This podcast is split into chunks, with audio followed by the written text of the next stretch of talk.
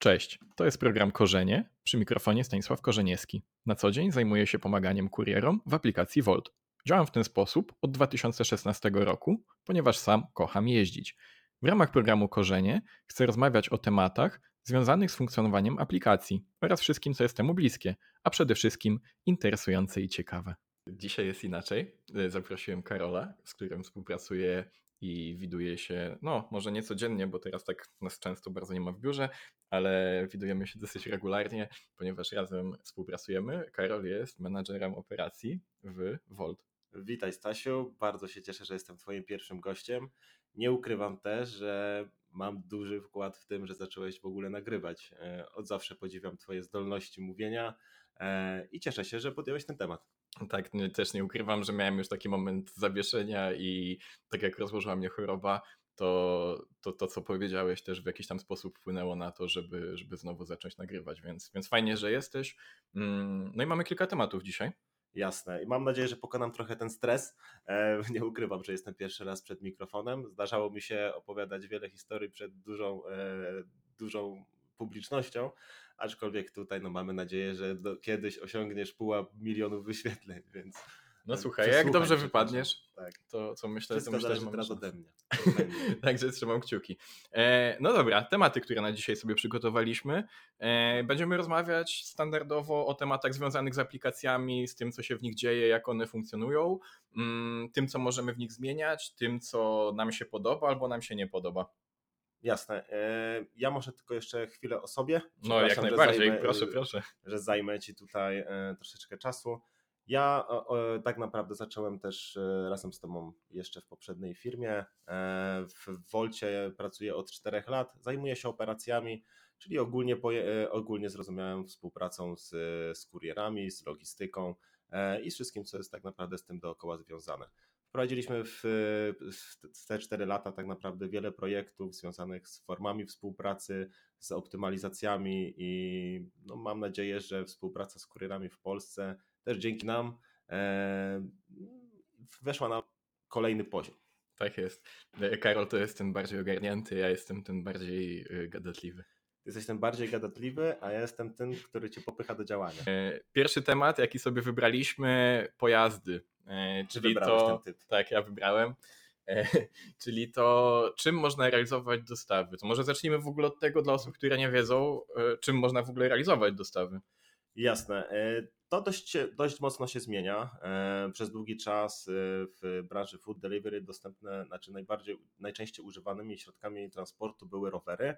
Też ze względu na to, że no poruszanie się nimi jest najtańsze, e, koszty amortyzacji są najniższe, E, no i był to taki pierwszy wybór, troszeczkę też e, zaciągnięty z tego modelu ze Stanów Zjednoczonych, gdzie na obrazkach widzieliśmy właśnie tych, e, tych kurierów rowerowych jeżdżących z plecakami. A to ja się od razu z Tobą pozwolę nie zgodzić, okay. bo pamiętam jeszcze takie bardzo pionierskie czasy, zanim te wszystkie aplikacje weszły, czyli właśnie ten obrazek, który Ty mówisz, stał się tym obrazkiem, czyli tym, co ludzie kojarzą. A ja pamiętam takie czasy, gdzie ludzie się pukali w głowę i ktoś mówił, że no ale jak to jedzenie na rowerze? Przecież to zimne przyjedzie przecież e, wolno i w ogóle wytrzęsione i tak dalej, i tak dalej. To prawda, ale ja nie cofnąłem się aż tak daleko, nie? Próbowałem sobie, znaczy to o czym mówię o tych rowerach, to już jest moment, w którym te aplikacje zaczynają funkcjonować. Aplikacje, a nie dostarczanie pizzy z lokalu pizza 1, 2, 3, tak? Okay. E, I tam rzeczywiście były używane głównie samochody, do dzisiaj zresztą są używane głównie samochody i skutery. Dlatego myślę, że o, o tym właśnie będziemy mówić. Trzy środki transportu, które są głównie używane w dostawach. E, rower, skuter, samochód. I no myślę, że tutaj mamy dwa zupełnie inne zdania, co jest też bardzo ciekawe. Tak, zdecydowanie. E, ja jestem bardziej osobą jednośladową i nie ukrywam, że uważam, że tego typu pojazdy y, lepiej sobie radzą w mieście. Oczywiście samochody powiedzmy, że też mają jakieś tam swoje zastosowania, ale uważam, że miasta są bardzo, bardzo przesycone samochodami i że to jest najgorszy możliwy sposób poruszania się po mieście. Sam też niedawno kupiłem sobie skuter, e, aczkolwiek tutaj będę stał trochę w obronie samochodów. Zacząć na pewno musimy od tego, że topografia każdego miasta w Polsce, bo tutaj głównie o miastach w Polsce rozmawiamy, e, jest bardzo różna. Niektóre miasta sprzyjają poruszaniu się samochodami, drugie nie bardzo. Tak? Jesteśmy w Krakowie, e, zamknięte centrum, rynek i tak dalej. Nawet gdybyśmy chcieli, samochodem nie jesteśmy w stanie się poruszać. Z drugiej strony mamy Warszawę, moim zdaniem, do, moim zdaniem dość dobrze przygotowaną właśnie do ruchu e, rowerowego, chociaż wiem, że jest wielu, wiele osób, które myślą inaczej, w tym chyba ty. No i oczywiście, jeżeli mówimy o, o tych środkach transportu, wchodzi tutaj pogoda. Tak? Mhm. Z, nasz, z, naszego punktu widzenia, z, z punktu widzenia operacji, e, jeżeli jest brzydka pogoda, zaczyna padać deszcz, tych zamówień jest zdecydowanie więcej, a kurierzy rowerowi mają niestety tendencję do tego, aby się wylogować gdzieś tam, e, no po prostu skryć się przed tym deszczem, co jest oczywiście zrozumiałe. E, no i tutaj wtedy wychodzi wyższość samochodów. Samochody są odporne na deszcz, nie rozpuszczą się. E, większość tych, e, tych kurierów, którzy porusza się właśnie tym środkiem transportu, jest w stanie wtedy zarobić dużo więcej. Dlatego ja skłaniam się zawsze do, do aktywacji dużej ilości samochodów, ze względu właśnie na to, że wtedy Twoja aplikacja jest odporna na te warunki pogodowe. Okej, okay, no ale jak sobie zobaczysz, co się dzieje na mieście w momencie, kiedy pada deszcz, to też nie mam wrażenia, żeby samochody sobie jakoś super świetnie raździły. Zgodzę się z Tobą, że jest to sposób y, poruszania się wygodniejszy, kiedy, kiedy ta aura na zewnątrz jest nieprzyjemna. I ja akurat jestem osobą, na przykład, która samochodu nie ma. Mimo tego, że w sumie mógłbym, y, jakby, ale po prostu wybieram, wybieram, że nie jest to dla mnie coś, co jest potrzebne. Mm, nasze biuro jest centrum, ja mieszkam w takim miejscu, gdzie dojazd rowerem do centrum zajmuje mniej czasu, w godzinach szczytu oczywiście, tak, e, niż, niż samochodem. Mi się nawet motocyklem nie chce jechać do centrum, bo muszę się przeciskać między samochodami, tak? Czyli ja nawet nie korzystając z tego środka transportu i tak mam jakieś problemy generowane przez to, jak dużo osób wybiera ten środek transportu. I, I tak jak mówię, zgodzę się z tobą, jak pada deszcz i tak dalej, jasne, Mm, no ale, ale wiesz, nie żyjemy w klimacie tropikalnym, żeby ten deszcz padał jakimiś ulewami tak regularnie i przez trzy miesiące, tylko raczej są to pojedyncze sytuacje. Mm, no a ja akurat na przykład i wiele osób jest takich, które są w stanie jeździć niezależnie od pogody i, i te warunki im tak naprawdę nie przeszkadzają w żaden sposób. To tutaj się z Tobą zgodzę. Rowery zawsze są szybsze, jak pojawiają się korki. W godzinach szczytu od 12 do 14, po 18 rzeczywiście te rowery widać i też w statystykach, w liczbach, które obserwujemy na co dzień, że no, rowery są po prostu e, lepszymi środkami transportu. Jest problem oczywiście, jeżeli właśnie pojawia się ta zła pogoda i ja tutaj zawsze będę to zaznaczał. Sam sprzedałem swój samochód, przerzuciłem się na motocykl, e, mieszkając w centrum miasta, zdaję sobie sprawę z tego, że jest mi totalnie niepotrzebny.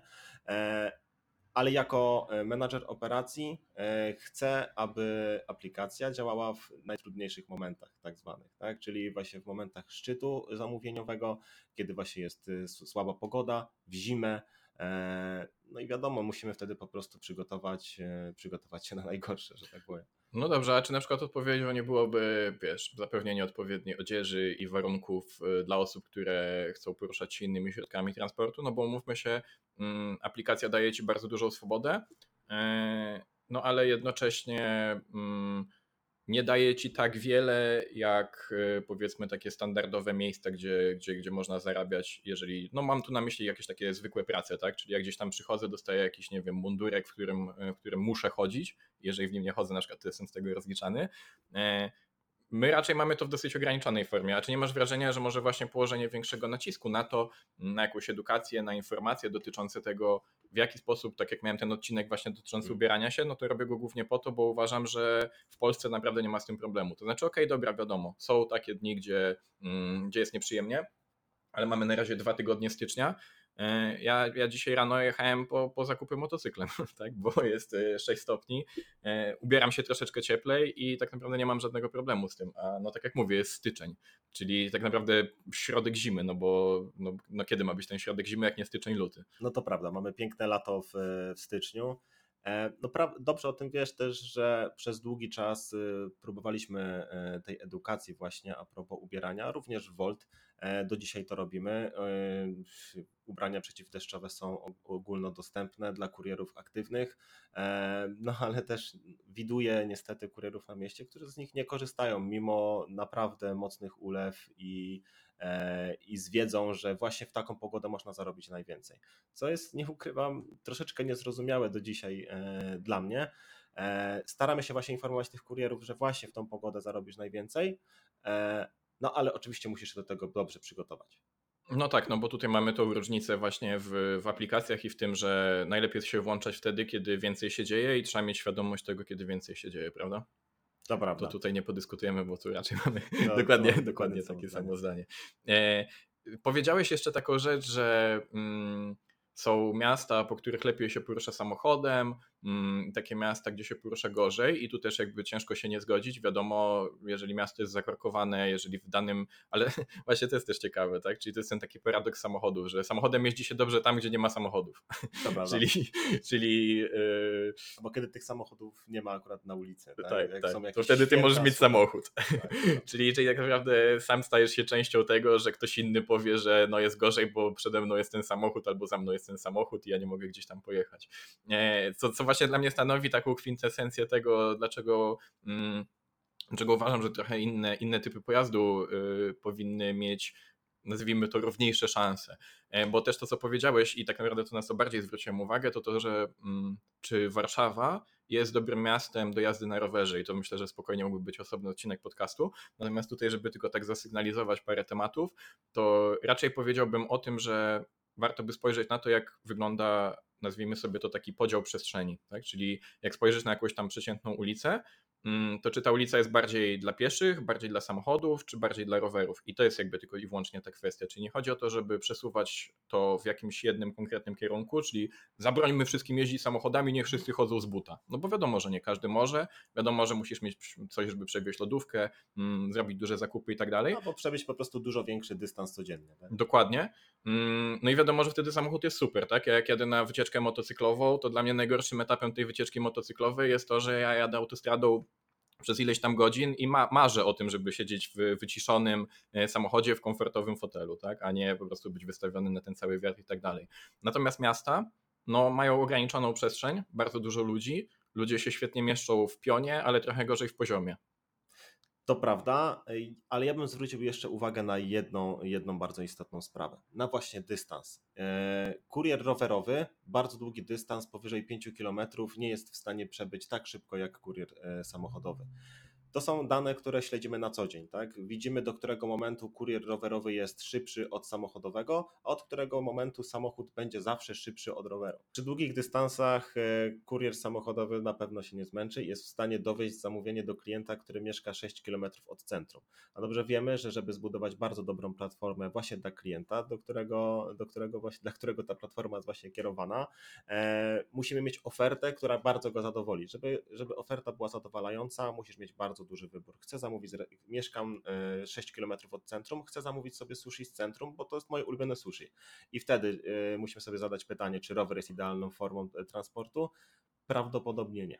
No właśnie, Karo, dlaczego nie ma nas w Łomiankach? Dlaczego nie ma nas w Izabelinie? Dlaczego nie ma nas w Sosnowcu? Mm, Dlaczego nie ma nas w różnych wielu miastach, które nie są tymi powiedzmy takimi centralnymi, głównymi miastami?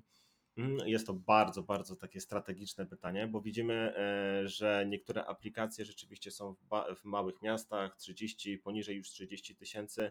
e, Mówimy tutaj o Glovo. E, Nasza strategia jest troszeczkę inna. Skupiamy się na większych miastach. Chcemy zbudować przede wszystkim właśnie najlepszą ofertę i przygotować się na dostawy poniżej 30 minut.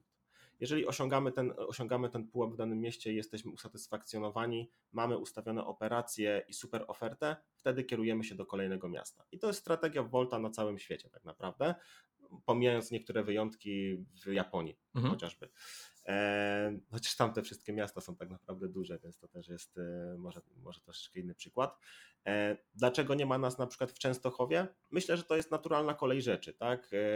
Tak jak mówię, no, fokusujemy się troszeczkę na, na innych rzeczach, nie tylko na ekspansji, no ale zobaczymy, co, co czas przyniesie. Okej, czyli rozumiem, że możemy spodziewać się tego, że na przykład w tym roku pojawi się więcej miast, czy na razie jeszcze mm, nie chcemy o tym rozmawiać i No myślę, myślę, że żeby odpowiedzieć na to pytanie, musiałbyś zaprosić do tego podcastu panią Agatę Polityło, e, która jest szefem Volta, ewentualnie kogoś z innej aplikacji, żeby dowiedzieć się, jak, jak wyglądają ich plany. E, ja jako osoba i ty też zresztą osoba, która pracuje w operacjach, skupiamy się na tym, aby realizować pewne cele. Jak ja otrzymam cel e, jasny pod tytułem wchodzimy do Częstochowy przykładowej, tak, czy tam Torunia, e, to ja jadę do tego miasta, badamy to miasto pod, pod wieloma względami, tak, czy to miasto ma nie wiem, zagęszczenie klientów, odległości, E, średnie właśnie od restauracji do naj, najbardziej zaludnionych obszarów. E, potencjalne strefy, zainteresowanie wśród kurierów e, co do współpracy właśnie z, z nami i wtedy podejmujemy jakieś decyzje, tak? Mhm, mhm, okej, okay. rozumiem. No to mam nadzieję, że uda mi się kiedyś zaprosić Agatę. E, natomiast myślę, że to jeszcze. jeszcze... Afirmujemy. myślę, że to jeszcze chwila. Mm, okej, okay, rozumiem. Czyli, czyli to jest bardziej kwestia mm, odgórnej decyzji i pewnego rodzaju statystyk związanych z funkcjonowaniem miast.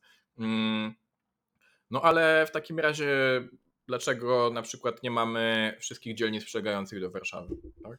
No tutaj funkcjonujemy, te czasy są w większości zamówień dobre mm, w okolicach tych 30 minut, o których tutaj rozmawialiśmy. Mm, więc pytanie, wiem, że ostatnio była taka ekspansja na, na, na południowy zachód. Natomiast pytanie, dlaczego nie, nie uruchamiamy jeszcze na przykład tych przylegających miejsc, tak? czyli, czyli jakichś różnych miejscowości, które są dookoła. Mm. Jasne, no to to jest też bardzo ciekawe. Trochę związane z tym, co powiedziałem wcześniej. Staramy się, żeby w, w, miejscu, w którym jesteśmy, operacje wyglądały świetnie. Czasy dostaw, e, kurierów było bardzo dużo, ale przede wszystkim, żeby oferta była zadowalająca. Otwierając strefę, która jest kilka, nawet czasami już kilkanaście kilometrów od centrum, czyli y, tego y, największego hubu restauracyjnego, gdzie ta oferta jest najlepsza, y, dochodzimy do momentu, w którym nowy klient, który znajduje się właśnie w tamtej strefie, ma, ma, mały wybór restauracji. No nie, ale przepraszam, ale się z Tobą nie zgodzę. W, jakby w wielu miejscach jest mnóstwo restauracji, są lokale, gdzie, skąd ludzie chcą zamawiać. Poza tym wozimy nie tylko z restauracji, ale też ze sklepów, więc nie powiesz mi, że w Łomiankach nie ma sklepów. Nie powiem, że w Łomiankach nie ma sklepów, ale powiem na pewno, że nie ma ich 50 na kilometr kwadratowy, tak jak na przykład jest to w centrum. Okay. Więc y, teraz jest po prostu pytanie, do czego przyzwyczajamy klienta. Jest to oczywiście też strategia, tak? Ja nie wiem, czy jutro na przykład nie wejdziemy do tych y, właśnie rzeczonych łomianek, mhm. e, bo uważam, że to jest super pomysł, tak? Szczególnie dlatego, że konkurencja tam jest, e, ale myślę, że ktoś, kto decyduje o tym, czy właśnie aktualnie wchodzimy do łamianek, czy nie, patrzy właśnie na, e, na to, czy oferta będzie zadowalająca i czy operacje dowiozą.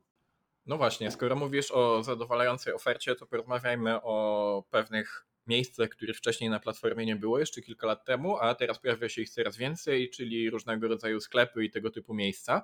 Mm, jak to jest z, z tymi zakupami? Czy ja mogę sobie zamówić 10 e, zgrzewek wody?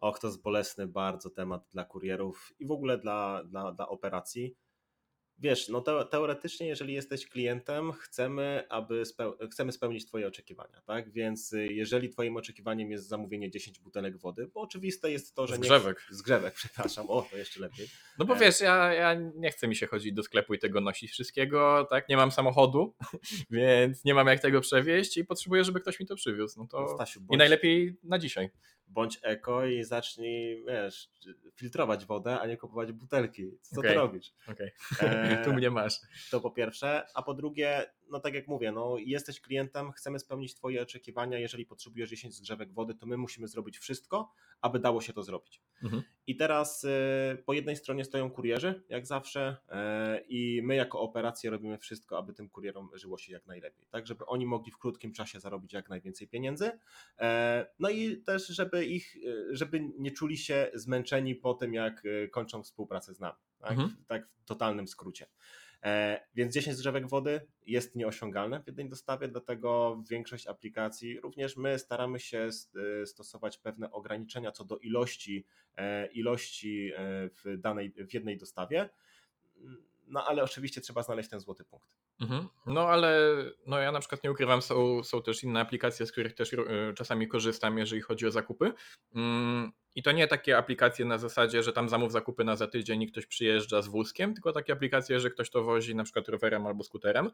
I ostatnio udało mi się zamówić, nie wiem, coś, coś nie działało, jakiś limit ograniczeń nie, nie funkcjonował i udało mi się zamówić właśnie kilka, kilka tych zgrzewek. No oczywiście było mi trochę głupio, no ale z drugiej strony, no jakby to nie ja ustawiam tą aplikację, tak? Mm, no i właśnie, i to jest to, o czym mówię, tak? Po jednej stronie kurier, po jednej stronie ty. A tu jest jeszcze ciekawszy przykład, bo sam też byłeś kurierem i tak. w sumie czasami gdzieś tam jeszcze dostarczasz, żeby zobaczyć, jak to wygląda. Mhm, mhm. Mm, no właśnie, no i, i to jest coś, co dosyć mocno mnie zastanawia, bo ja uważam, że tego typu rzeczy powinny być rozwiązywane od strony systemowej, to znaczy są hipermarkety online na przykład, które robią zakupy, tak? I ja mogę sobie zamówić właśnie bardzo duże zakupy, no tylko, że tych zakupów nie przynosi mi ktoś, kto musi je przenieść w plecaku, tylko przyjeżdża, tak, samochód dostawczy, mm, jest ten wózek, który już tutaj wcześniej wspomniałem, czyli jest osoba, która jest przygotowana, która też dokładnie wie, na co się decyduje. Ja korzystając z aplikacji jako kurier, realizując zamówienia, chcąc realizować zamówienia, mm, niekoniecznie pisze się na to, żeby chcieć przewozić zgrzewki wody w plecaku. Widzisz, tutaj wszystko jest bardzo dynamiczne. Jeszcze trzy lata temu, tak naprawdę dwa lata temu, nikt nie myślał o tym, żeby kurier na rowerze dostarczał do ciebie zakupy. No, oczywiście już, już zaczynało się to dziać tam powiedzmy te trzy lata temu, ale my na przykład jeszcze o tym nie myśleliśmy i zawsze staraliśmy się skupiać właśnie na, na tych dostawach jedzenia, które są też wygodniejsze dla, e, dla kuriera świat idzie bardzo szybko do przodu, przyzwyczajenia klientów e, się bardzo szybko zmieniają, a my musimy się dostosować. I oczywiście jest wiele rozwiązań w naszych głowach, tak? czyli automatyczne liczenie wagi i tak dalej, ale wymaga jeszcze, no moim zdaniem, jeszcze troszeczkę pracy, żeby działało to tak, jak chcemy i żeby kurier nie spotykał się na miejscu właśnie z, w danym sklepie z 40 siatkami wody dla Stanisława. Okej, okay, no i ja też dodałbym chyba jedną rzecz, która właśnie odróżnia aplikację od włożenia na przykład zakupów y, dla takiego supermarketu, to znaczy to jest to, że ja korzystając z platformy, mogę powiedzieć, nie chcę, nie, nie realizuję tego zamówienia i, i tyle. I jakby wszyscy są z tym ok, nie ma z tym żadnego problemu, czyli nikt nie powie, no tak ty nie chcesz wozić zamówień, to teraz się wyłącz, tak, a jutro się nie włączaj i kończymy współpracę. No widzisz Stasiu, ty jesteś przyzwyczajony do tego, że, że partnerzy dostają bardzo dużą wolność, dowolność w wybieraniu, wybieraniu zamówień, ale dobrze też wiesz, że w niektórych aplikacjach, nie tylko w Polsce, e, kurier odrzucający zamówienia no niestety może na tym stracić, tak? Bo są gdzieś ratingi, które no, wyglądają w moich oczach na przykład bardzo dziwnie e, i niezrozumiale czasami, e, które właśnie dyskryminują kuriera późniejszym czasie, jeżeli ten odrzuca dużo zamówień. E, tak, faktycznie ja bardzo mocno patrzę z naszej perspektywy i z tego, jak funkcjonuje nasza aplikacja. Natomiast zdecydowanie, tak jak mówisz, nie wszystkie aplikacje oferują tyle wolności. Mm, no u nas, u nas jednak jest tak, że jeżeli nie chcesz realizować zamówienia, się mogę włączyć na cały dzień, tak? I cały dzień sobie przesiedzieć, nie realizując żadnego zamówienia. Mm, oczywiście to też nie jest tak, że to nie ma żadnych konsekwencji. To nie ma żadnych konsekwencji w znaczeniu takim, że tak jak opisałem je wcześniej, natomiast może mieć konsekwencje takie, że no na przykład ja jestem online, więc ktoś myśli, że ja chcę realizować zamówienia mm, i na przykład yy, nie aktywuje nowych osób, mhm. bo widzi, teraz mówię jakby z perspektywy kuriera i z perspektywy naszej jednocześnie, tak? Ale, ale wiesz, co mam na myśli? Czyli okej, okay, mamy dużo kurierów, y, nie, nie aktywujmy nowych osób, no bo są kurierzy, którzy są dostępni, a z drugiej strony okazuje się, że ci kurierzy nie realizują tych zamówień, bo je odrzucają, tak? Widzisz, Stasiu, to może teraz wracamy do tyłu i wyższość samochodu wychodzi nad, y, nad rowerami, bo ci z kolei są w stanie zapakować do bagażnika dużo więcej, e, dużo więcej kilogramów niż właśnie ten, ten rower. No tak, i łączy się to też z tym, żeby funkcjonować systemowo, czyli na przykład dostosowywać te zamówienia do tego, żeby realizowali je bardziej kurierzy samochodowi na przykład niż, niż rowerowi. Myślę, że e, wszystko przed nami. E, tak jak mówię, e, platforma stara się dostosować do, do klienta. Jeżeli ten będzie zamawiał dużo wody, to ta woda z platformy nie zniknie. I do no tego jasne. musimy się na pewno, na to się musimy przygotować i ze strony operacji na pewno będziemy robić wszystko, aby te zamówienia nie były problematyczne. Bo drugą kwestią, e, o której tutaj nie rozmawiamy i, i tak naprawdę może też nie jesteśmy ekspertami w tym, jest rentowność takich zamówień. Tak? Mhm. Tak? Zamówienia, e, które, które muszą zostać odebrane przez dwóch, trzech, czterech kurierów, no możemy powiedzieć sobie wprost i nie jest to jakaś tajemnica, nie są rentowne, tak? bo kurierowi trzeba, trzeba tak naprawdę zapłacić za trzech kurierów, a klient płaci za dostawę tylko raz. Mhm. Więc może teraz jest pytanie, dość kontrowersyjne i oczywiście tutaj nic nie chcę sugerować, ale może w takim razie klient powinien płacić za, za dostawę, która jest bardzo ciężka, która, która swoją kubaturą e, jest no, no dużo większa po prostu. To chyba nie podyskutujemy, bo myślę, że tak. Yy, jeżeli, jeżeli ktoś zamawia tego typu rzeczy, no tak jak mówię, jak ja zrobiłem to zamówienie, się w tym systemie coś wykrzaczyło. Nie ukrywam, no chciałem po prostu przetestować, czy ktoś się ze mną skontaktuje, czy, czy powie mi, że tak, nie ma takiej możliwości. To zamówienie też faktycznie było podzielone. Natomiast jak zobaczyłem te zakupy u siebie pod drzwiami, no to mi się trochę głupio zrobiło, tak. Yy, no ale, ale to tylko i wyłącznie dlatego, że, że się tym zajmuję, tak, i że wiem, jak to wygląda z tej drugiej strony też uważam, że każdy klient powinien mieć możliwość zamówienia tego, na, tego jakby co ma ochotę, tak? Czyli jeżeli jest jakiś produkt, no to powinien mieć możliwość e, zrobienia tego zamówienia. Naszą rolą jest spowodować, żeby to zarówno dla kuriera, jak i dla klienta e, było, było jak najbardziej atrakcyjne. E, a co myślisz o dostawach robotami?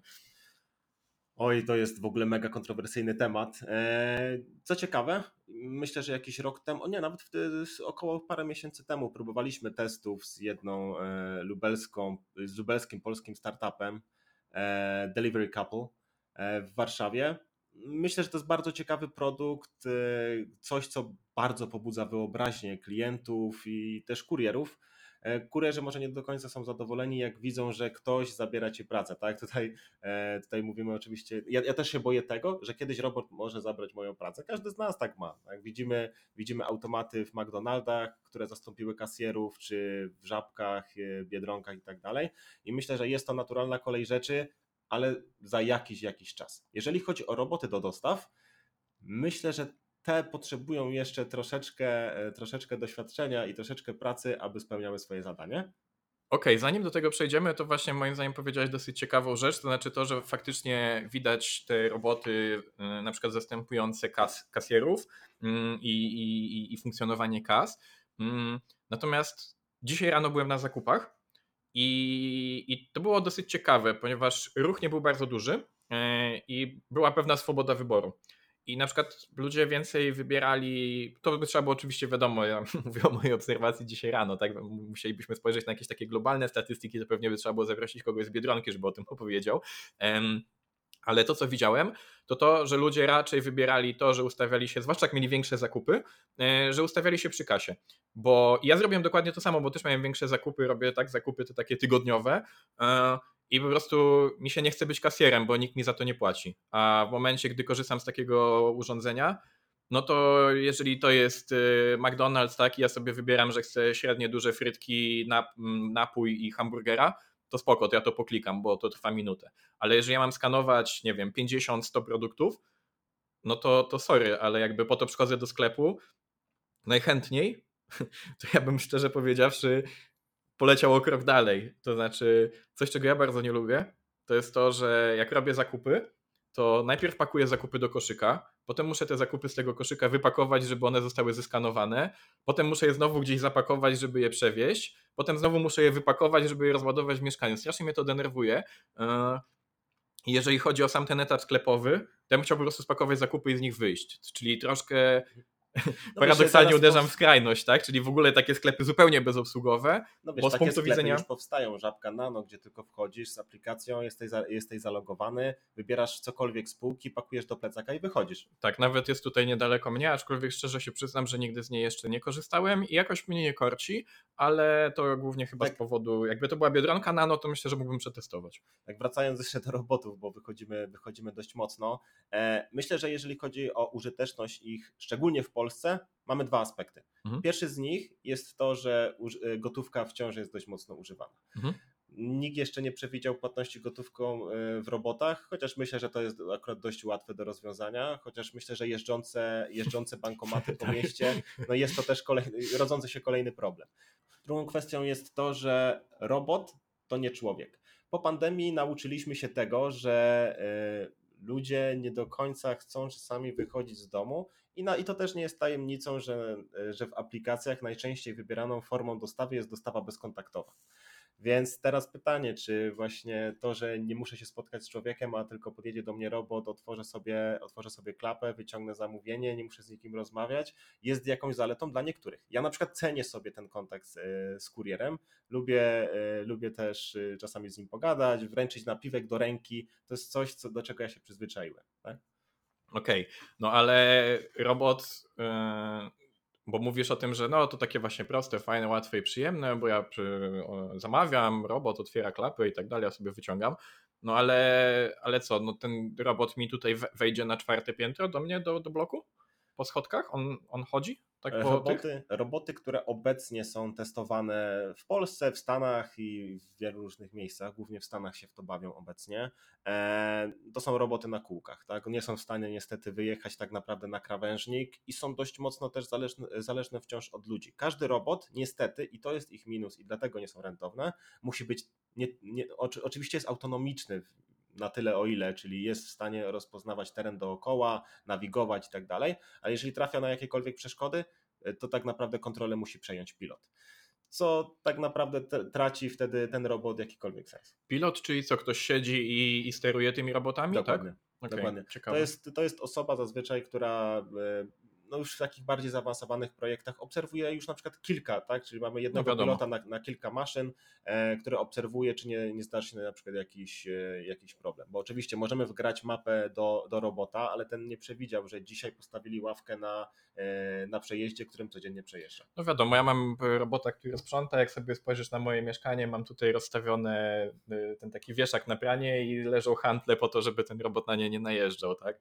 E, czasami lokalizacja się zmienia i wczoraj też jak on sobie gdzieś tutaj sprzątał, jak ja wyszedłem, to miałem informację, że coś tam odkrywanie terenu i mapowanie. Ja mówię, jakie mapowanie, jak on już tutaj 3 lata sprząta, tak?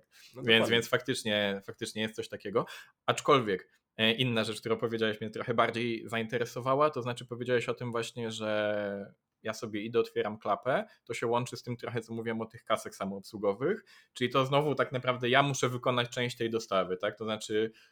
No musisz zejść na dół, musisz, e, wiesz, zaklaskać, albo powiedzieć Kasia otwórz się i wtedy wyciągnąć to zamówienie. Wiesz, zaklaskać to jest pół biedy, ale no właśnie jeżeli ktoś sobie mieszka w takim miejscu, gdzie jest troszeczkę ciężej dotrzeć, albo ma jakieś problemy z poruszaniem się, albo jest chory, przeziębiony, nie bardzo chce wychodzić, albo nawet nie może i nie powinien wychodzić, mm, no to ja w momencie, gdy potrzebowałem zamówić test na, na pewne znane rzeczy, które teraz się dzieją, a których nie powiem, bo nie chcę dostać jakiegoś tam taga niepotrzebnego w, w naszym, e, w naszym podcaście, e, no to, to właśnie potrzebowałem, żeby ktoś mi to pod, podstawił pod drzwi, tak? Bo, bo nie chciałem wychodzić i starałem się ograniczyć. Mówisz o papierze toaletowym oczywiście. No, oczywiście, tak. więc, więc potrzebowałem, żeby ktoś tutaj podjechał, bo nie, nie mogłem wychodzić. Nie chciałem wychodzić. To jest, to jest oczywiste. Widzisz, Roboty, tak jak powiedziałem na samym początku, bardzo ciekawy temat, który potrzebuje jeszcze bardzo dużo developmentu, według mnie.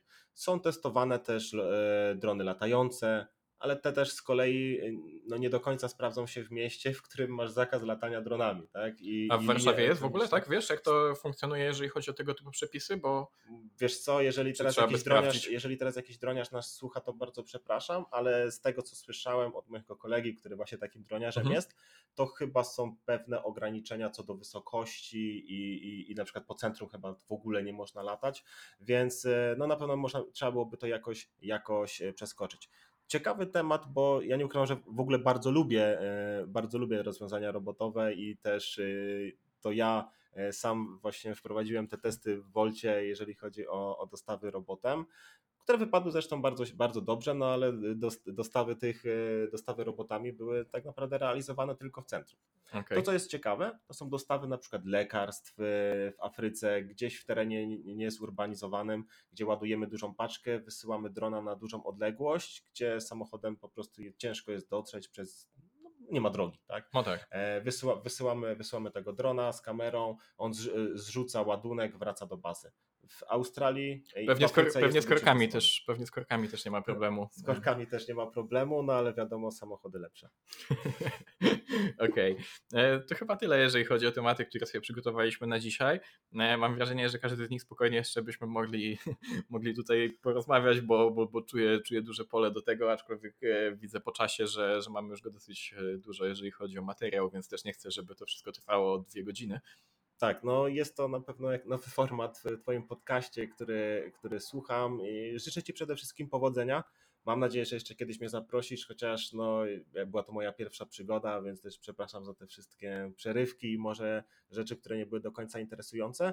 E, Fajnie będzie jeszcze kiedyś pogadać, będziesz, będziesz e, chciał rozwinąć może któryś z tych tematów albo znajdzie się coś nowego. Może twoi słuchacze narzucą jakieś tematy, które chcia, chcieliby z nami omówić. Ja bardzo chętnie wpadnę, mieszkam niedaleko, e, ewentualnie spotykamy się w pracy, weź mikrofon i, i będziemy działać. Jasne, zapraszam za tydzień. Niech Dzięki. będzie, niech będzie. Na razie. Dzięki, Cześć. hej, cześć.